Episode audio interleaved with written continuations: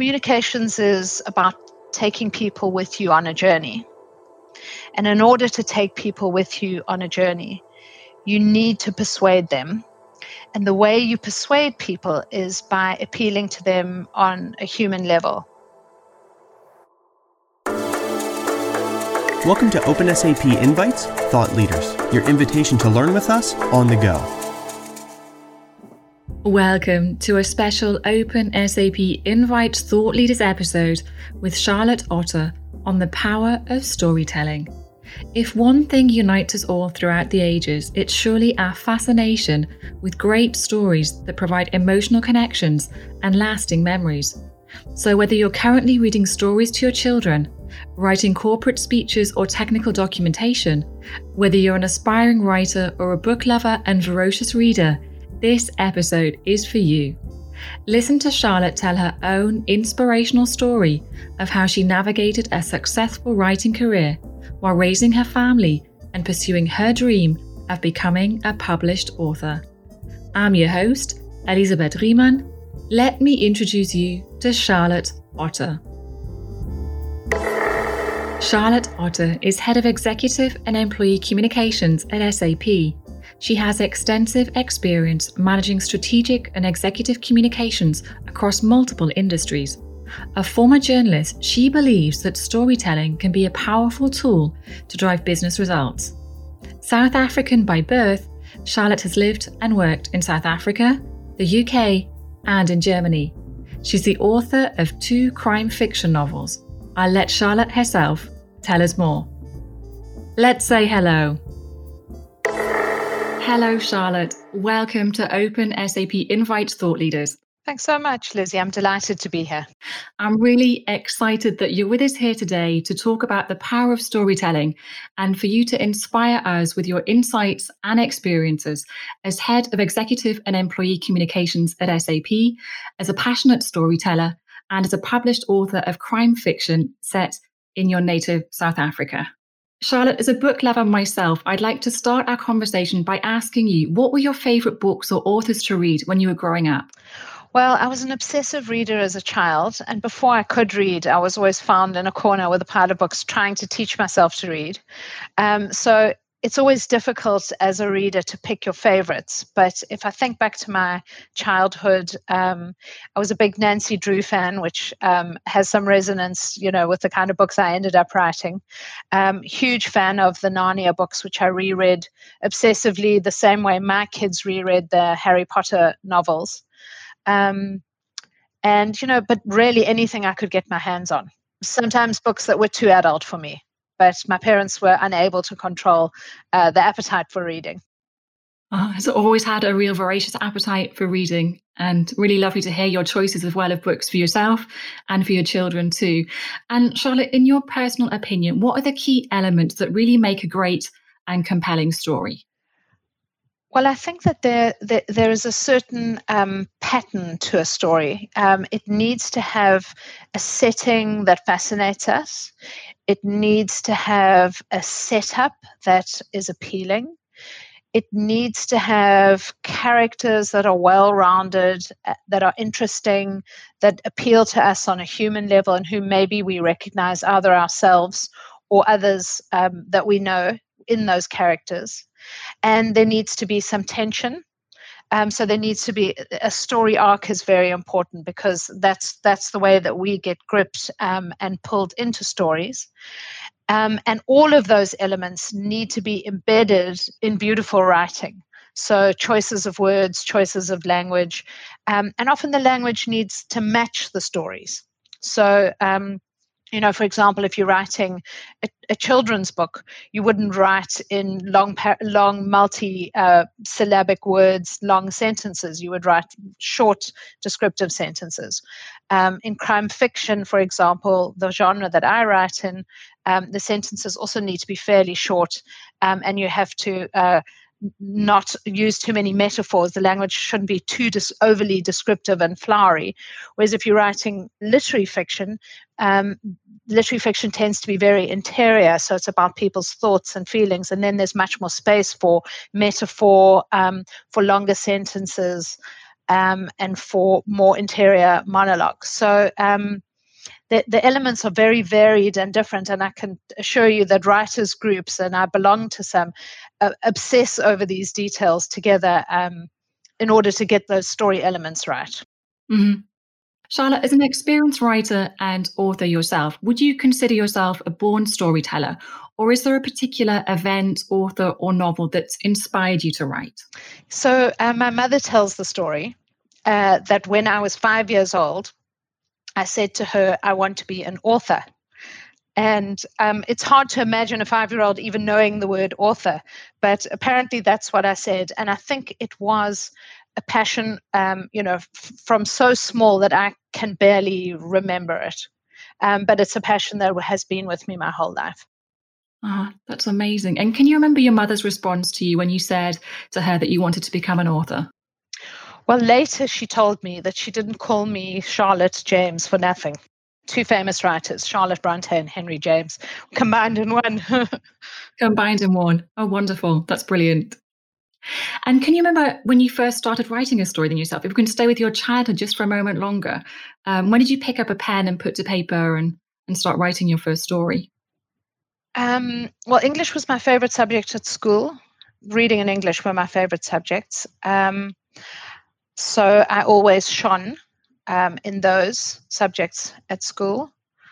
I don't have a memory of first stories that I wrote myself. And Charlotte, how has your passion for writing and um, reading from an early age really influenced your career choices? So I knew for sure that I was going to study English literature at university. However, I also knew for sure that um, I'm not a born teacher and that I didn't want to teach. So the most logical uh, d- step for me was to study journalism. And I had had a very a fantastic opportunity in my last year at school to do an internship on my local newspaper which then went on to be the, the, the newspaper that I characterize in my novels. Um, so I studied English literature, had an absolutely fantastic time um, surrounding myself with books and literature and literary people. And then I went on to do a postgraduate uh, qualification in journalism and took my first job on a um, newspaper in South Africa. Mm-hmm. And what elements of that job did you really like? What were the highlights? The job was absolutely terrifying. It was the scariest thing I've ever done in my life. So, in South Africa in those days, um, you earn your stripes as a journalist on the crime beat. And so I spent the first year doing crime, which was covering crime and also as a court reporter, which was interesting, challenging, scary. I moved to Johannesburg, which is a vast city, and I would have to drive myself across the city, find a court, um, you know, set up there, manage to uh, interview the prosecutor so that I could get the background story from them.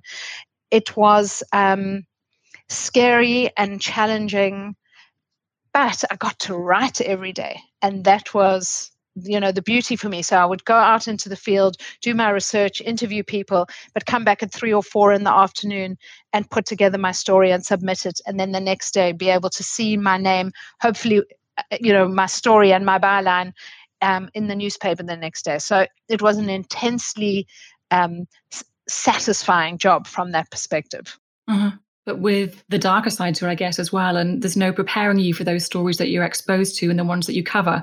But really lovely to hear that you just had the thrill for storytelling and for writing there as well and for seeing your stories in print the next day.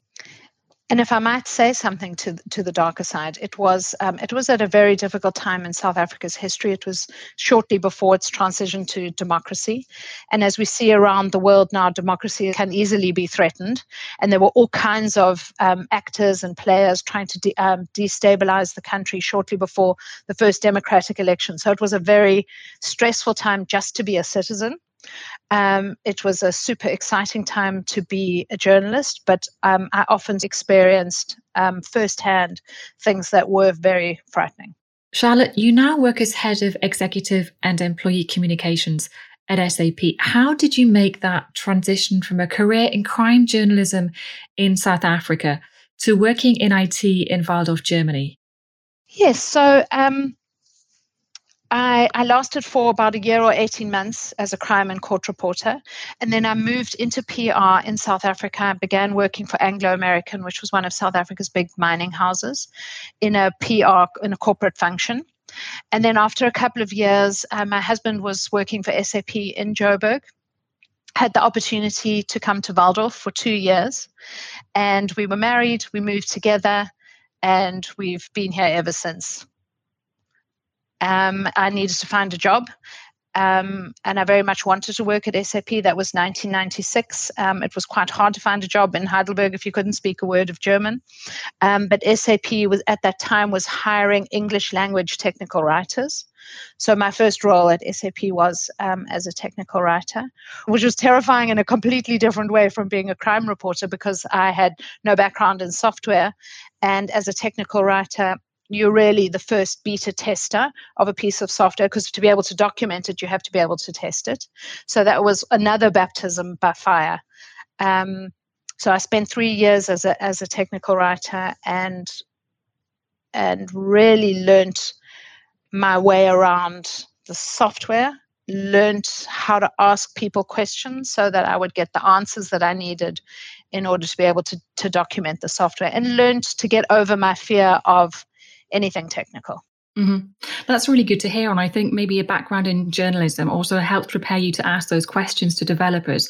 I've done technical writing myself at SAP too. And when you first new to the job, it's very difficult to, to have the courage sometimes to ask these difficult um, technical questions and really get the details that you need in order to write the documentation.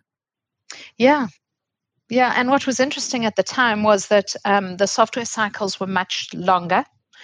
So, um, you know, you would I would spend nine months of the year sort of fit, you know, it's normally a year cycle. So I'd spend nine months of the year kind of testing and trying to learn to learn the pieces of software that I'd need to document.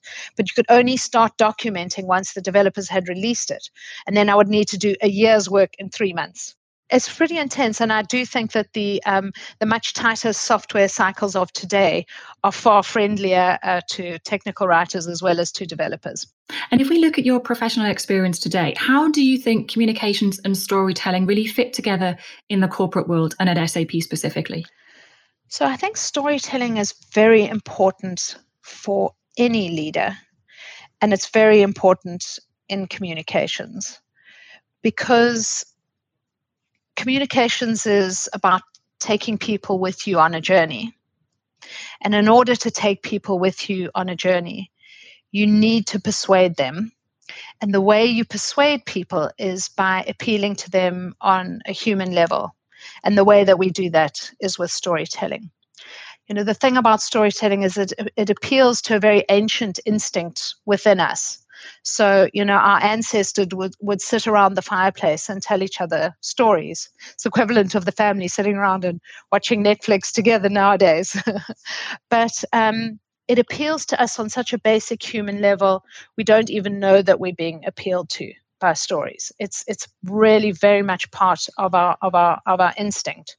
So I think that for leaders and especially leaders at SAP now who are trying to lead um, us towards change, in order to take people along on that journey, very very important to be able to tell stories. Mm-hmm. That's really good to hear. And what are your highlights of your um, focus with communications at SAP? What are some of the best parts of your job? Um, I've worked with some fantastic executives, um, and that's been an incredible privilege. So, in executive communications, we work with the board and with um, the very senior leaders of the company. Um, and it's been an amazing privilege to observe very, very se- senior leaders at work. And I said to one board member when I stopped working for them, um, I feel like the last year and a half has been um, you know just sitting in on your team meetings has been like uh, an MBA by default. So um, you know, it's it's been, that's been an amazing opportunity and a huge privilege for me. And a relationship of trust, I guess, too. Trust is a huge part of it. Yes. Charlotte, one thing that I'd like to know is at SAP, how do you coach executives with the skill of storytelling? Yeah, that's so interesting because executives are humans like the rest of us. And there are some executives that we've worked with who are just natural storytellers. It just flows out of them, and there's no coaching necessary. And that's, as an executive communicator, that's bliss for us to be able to work with somebody who, you know, we might say, remember that story you told me about your mother that would fit in beautifully in this moment and then they just run with it and i've i've seen that happen to incredible effect other executives are coachable and they're willing to learn and prepared to learn.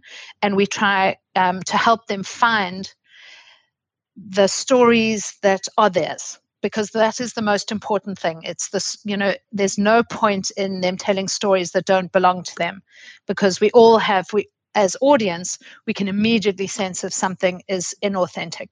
So, what we do with the leaders that we work with is that we try to help them find the stories that fit the niche of what they're passionate about, their credibility, so who they are as a leader, and their target audience. And once a leader finds their storytelling niche between those three aspects, then they're away. Um, and it sometimes takes a couple of months to work with a leader to try and help them find what that specific niche is. Because some people are so focused on, when we say credibility, I mean their actual role. Some people are so focused on their role, they don't have time to be able to explain what their passion is, or they're so focused on their audience that they don't have time to, to work out what their passion is. But once they are clear on what all three are, mm-hmm. that's the that is the beautiful moment where they start to be able to tell the stories that are authentic and match them as a human being so that they're able to bring their audiences along with them.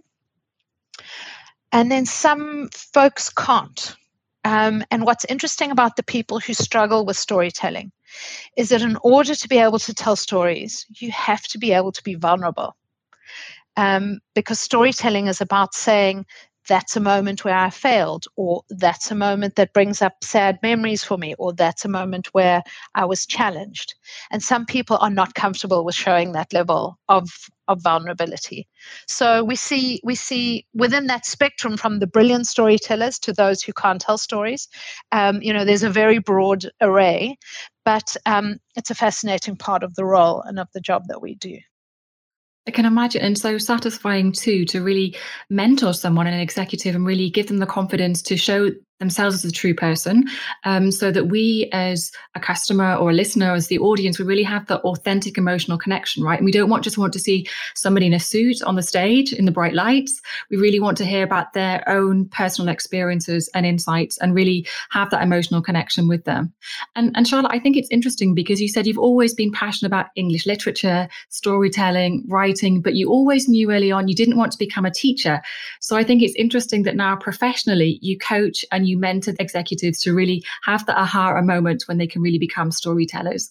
How is that for you? Well, it's interesting you you point that out, and I'd never really thought of it that way. Um, I think it's because I I know in my heart of hearts that being able to tell stories, and they don't have to be brilliantly told. Um, it just needs to be a couple of sentences sometimes, will make people appear more human and more authentic. So I know in my heart of hearts that it's a successful road to take. Um, and it is exciting that we're able to help people um, in executive communications to find their storytelling comfort zone. Um, it is exciting and it's a super part of the role. That's amazing. I'm a little curious though. Can I ask what specific techniques do you use with executives who are a little bit unsure about showing this human side to their character and, and really bringing their own story across? How do you help them overcome this initial hurdle and have the confidence to really embrace that? Well, I remind them of stories they've told me. You know, everybody, you know, uh, communications is a very time intensive role. And for executives who take the time to do their communications properly, they spend a lot of time with their communicator. So you have those human connections with people. And I'm able to say to them, remember that story that you told me about that one time when you were at a customer. This is the moment where you can use that story, you know. That's really good that you can prompt them with that and give them that encouragement. And do you think, in some cases, when we look at SAP, it's a global company. Many people speak different languages. Obviously, German is a major language that we we speak at SAP. Um, how much of an issue do you think this language barrier is when it comes to speaking freely and expressing emotions and telling stories? Do you think that kind of plays into some of the insecurities of executives, maybe? I think it can be a challenge, definitely. But I am filled with enormous amounts of respect for um, German board members and executives who conduct their entire professional careers in in their second languages and are still able to tell stories. I um, have profound respect for that because I know how obsessed I am with about my first language and expressing myself in my first language, and I cannot imagine um, the leap, the intellectual but also emotional leap that it takes to do that in a second language. Thank you for sharing those insights with us, Charlotte. I'd like us to turn our conversation now to your life as an author. And I'd like to ask if you could tell us the story about how you became a published author. Yes, I'm delighted to. So, um, you know, after my three years as a technical writer at SAP, um, my husband and I decided it was time to start a family, and I, I had um, we moved to London, and I had my first two of my three children in the UK, and for two years I was a totally dedicated um, stay-at-home mother. But I am a person with a lot of energy, and I realized that it was not enough for me to only be parenting. Um, and I started a blog and it was at, just at the time in the early 2000s when blogging was um, becoming very popular and i had a, a wordpress blog um, and it kind of surprised me that my blog got some attention. And i was not one of these mummy bloggers with millions of followers but um, the things that i wrote um, evoked something in other people. So it i started to realize that there was something there. I also managed, you know, through blogging, I was able to engage with an audience of other writers and aspiring writers. And I um, was inspired by them. And then we moved back to Germany. I um, was a stay at home mother for, of three children. um, and I realized that if I didn't start writing the book that I felt was in me then, I probably never would. So I um, began to write at the same time, still maintaining my blog. So I used the blog to document the process of writing the novel, which was actually really useful because it's helped me go back and sort of um, understand a little bit more about the writing process. So um, the, the, the no- first novel that I wrote is called Balthasar's Gift. Um, it is about a journalist. It's set in Pietermaritzburg, which was my hometown in South Africa, and the theme is around AIDS.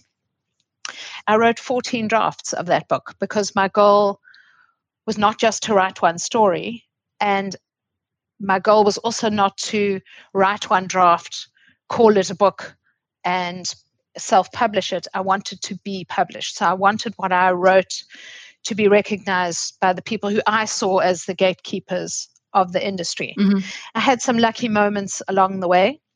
Um, I um, got some really great feedback from my writers group. I engaged with an, a literary agent relatively early on, and she and I did various drafts of the novel together.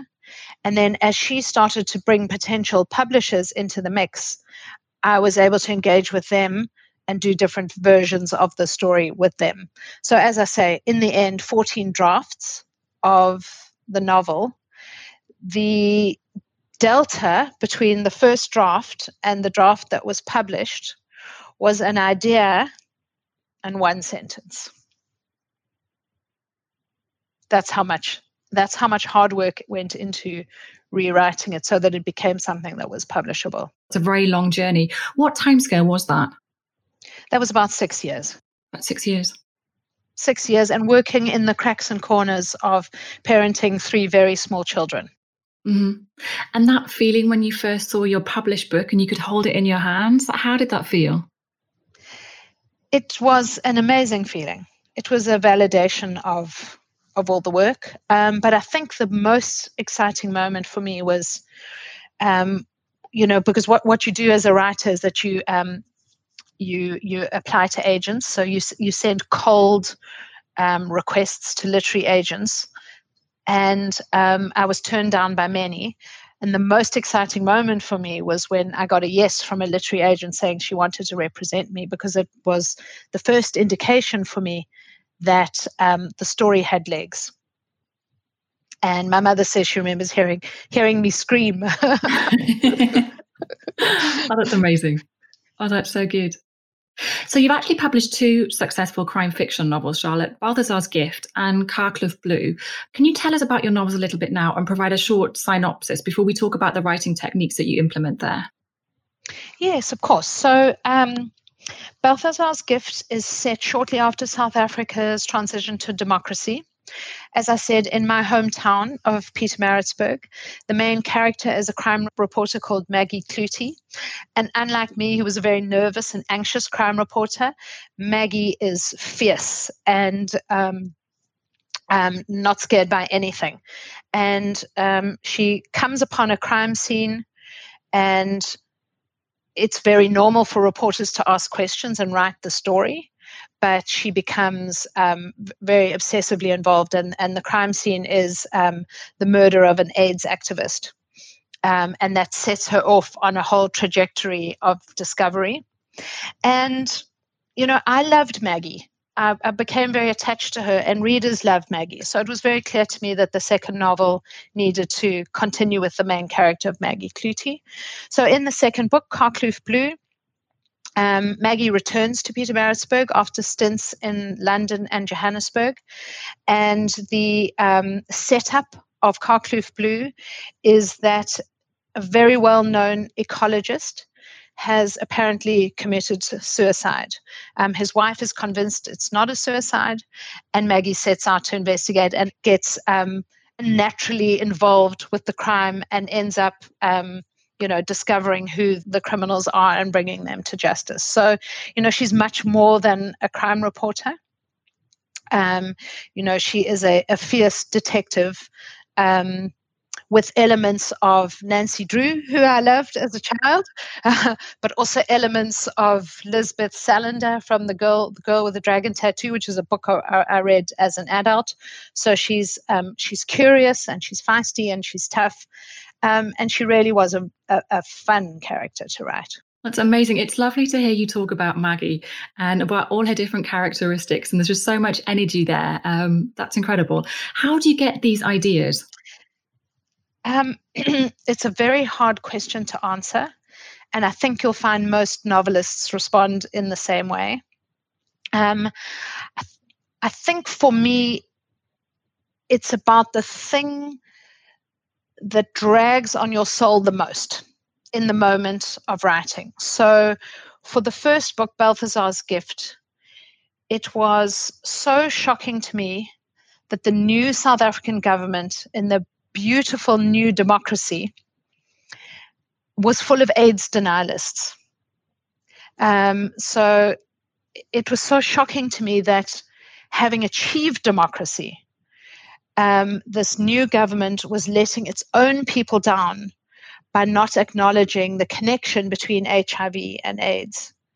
Um, it just seemed to me to be such a letdown um, after the relatively peaceful transition the country had had. It seemed to me so brutal that people were not recognizing that. And as a result of not recognizing the connection between HIV and AIDS, um, so many people were dying. Um, and it was often the very young, economically active people who were getting AIDS and dying.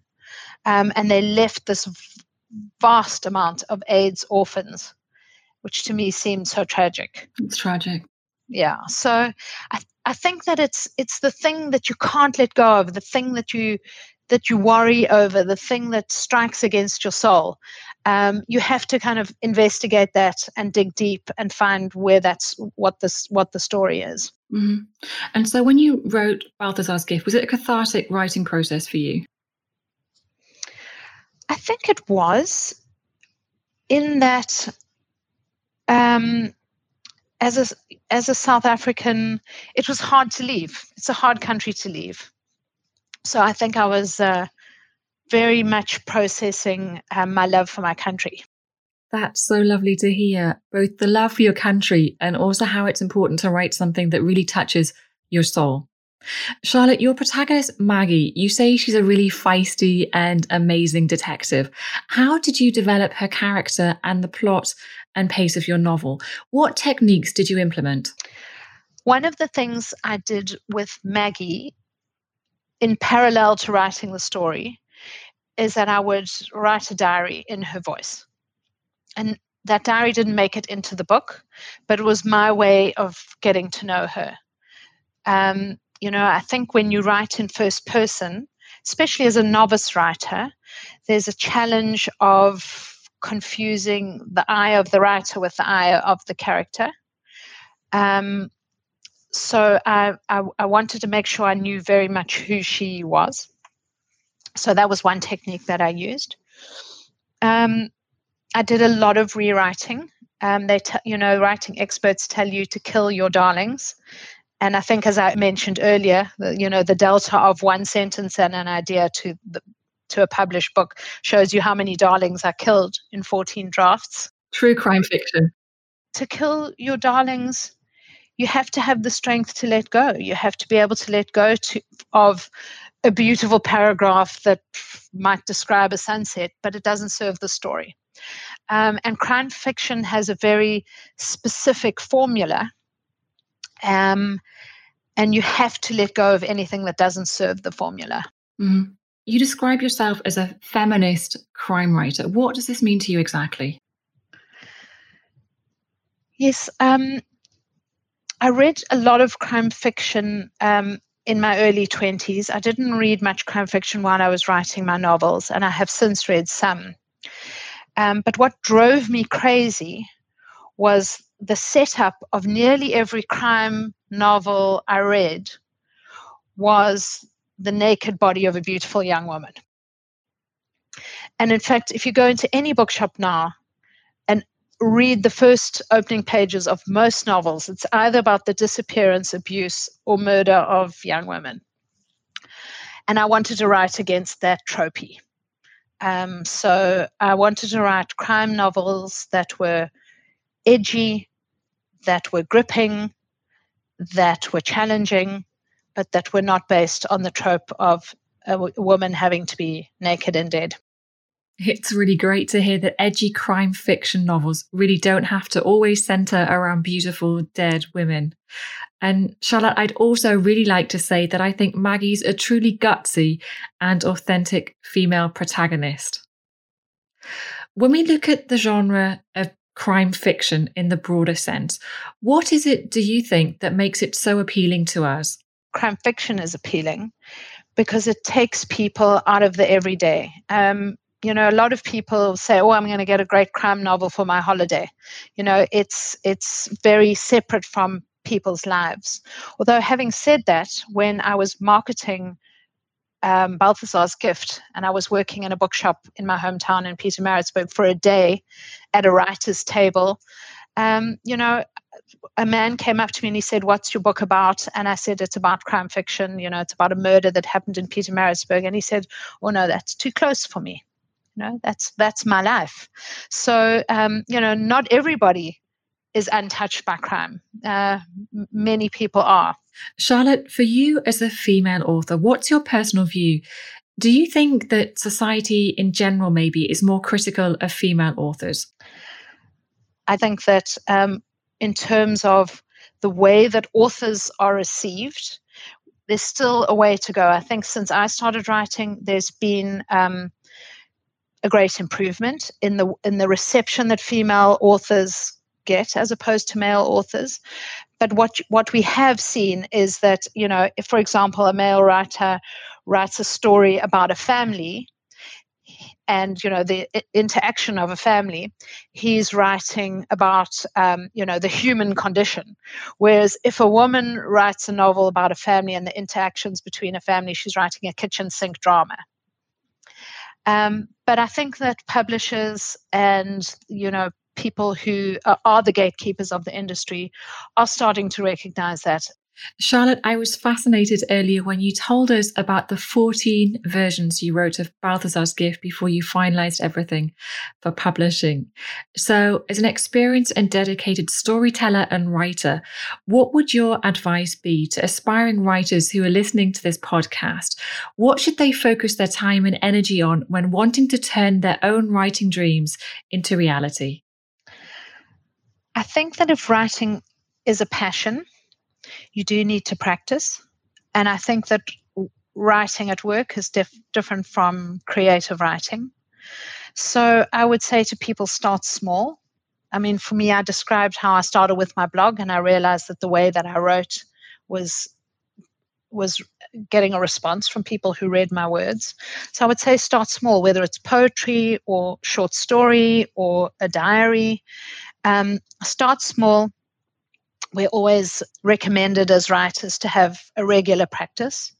Um, so daily writing helps. I think for a lot of people who are, are novices, have a burning passion but don't know how to get started, there's the fear of the empty page and the fear of getting words down.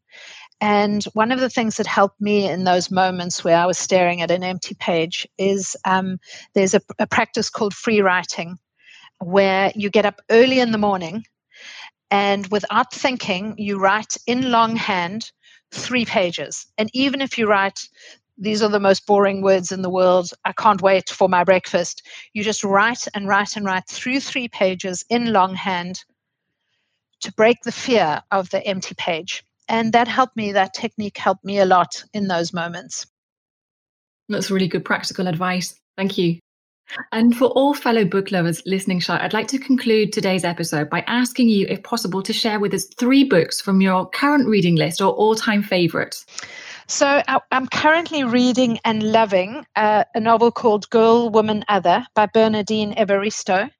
Um, she was the winner of the Booker Prize in 2019, and she shared the 29 Booker Prize with Hilary Mantel, who is my um, all-time favorite author and I absolutely adored her Cromwell trilogy, which is, I think, the three most brilliant books ever written in the English language. And little known fact is that when I lived in the UK, I actually lived in the same apartment building as Hilary Mantel. I never met her or saw her. She was clearly too busy writing, but I used to bump into her husband um, in the parking lot as he was bringing the groceries home from Sainsbury's.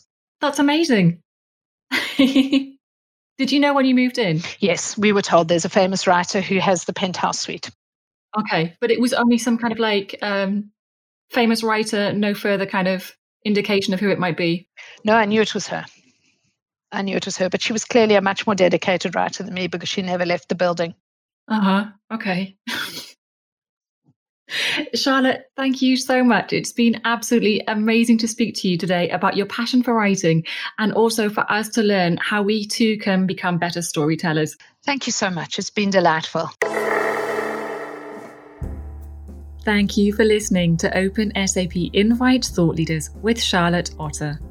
If you enjoyed this episode, please share, rate, and leave a review. And don't miss your next invite. Subscribe now